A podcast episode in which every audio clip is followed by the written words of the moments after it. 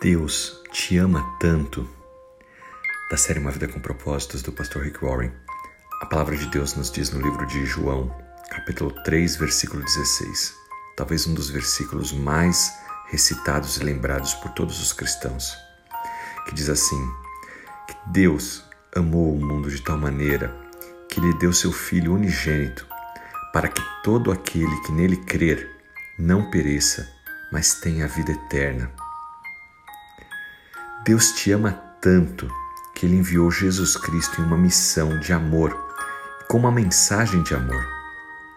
A Bíblia não diz que Deus tem amor, mas sim de que Deus é amor. O amor é a sua natureza, a sua essência. Deus é amor.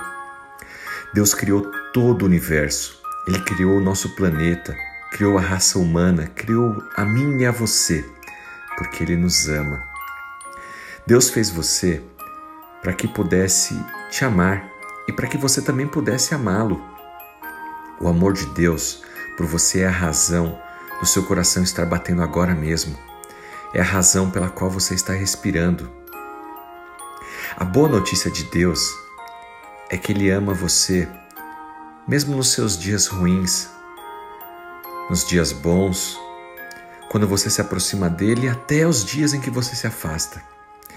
Ele te ama quando você está triste, quando você está feliz, porque o amor de Deus independe de você, independe de você merecer ou não, ele simplesmente te ama. Não há nada que você possa fazer que fará com que Deus pare de amá-lo.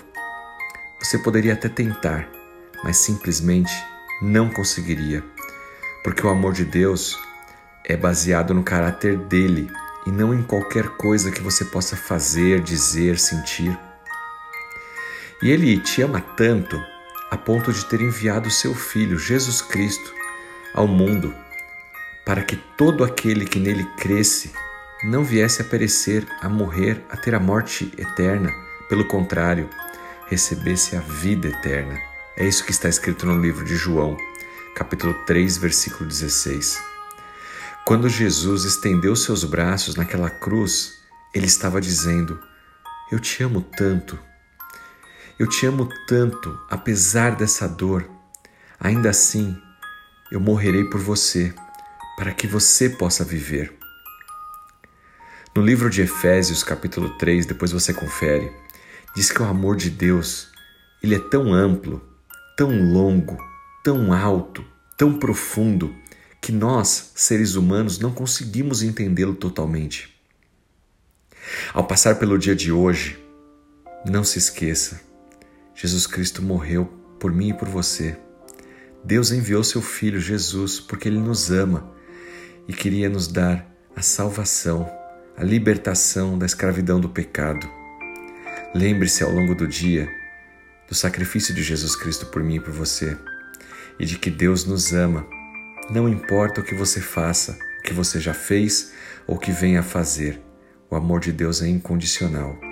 E Ele te convida para sentar a Ele à mesa. Ele te convida para estar com Jesus Cristo no seu coração, lembrando do sacrifício dele por você.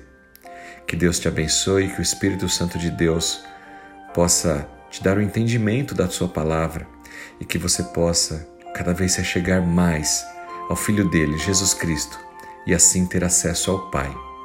Deus te abençoe. Em nome de Jesus Cristo. Amém.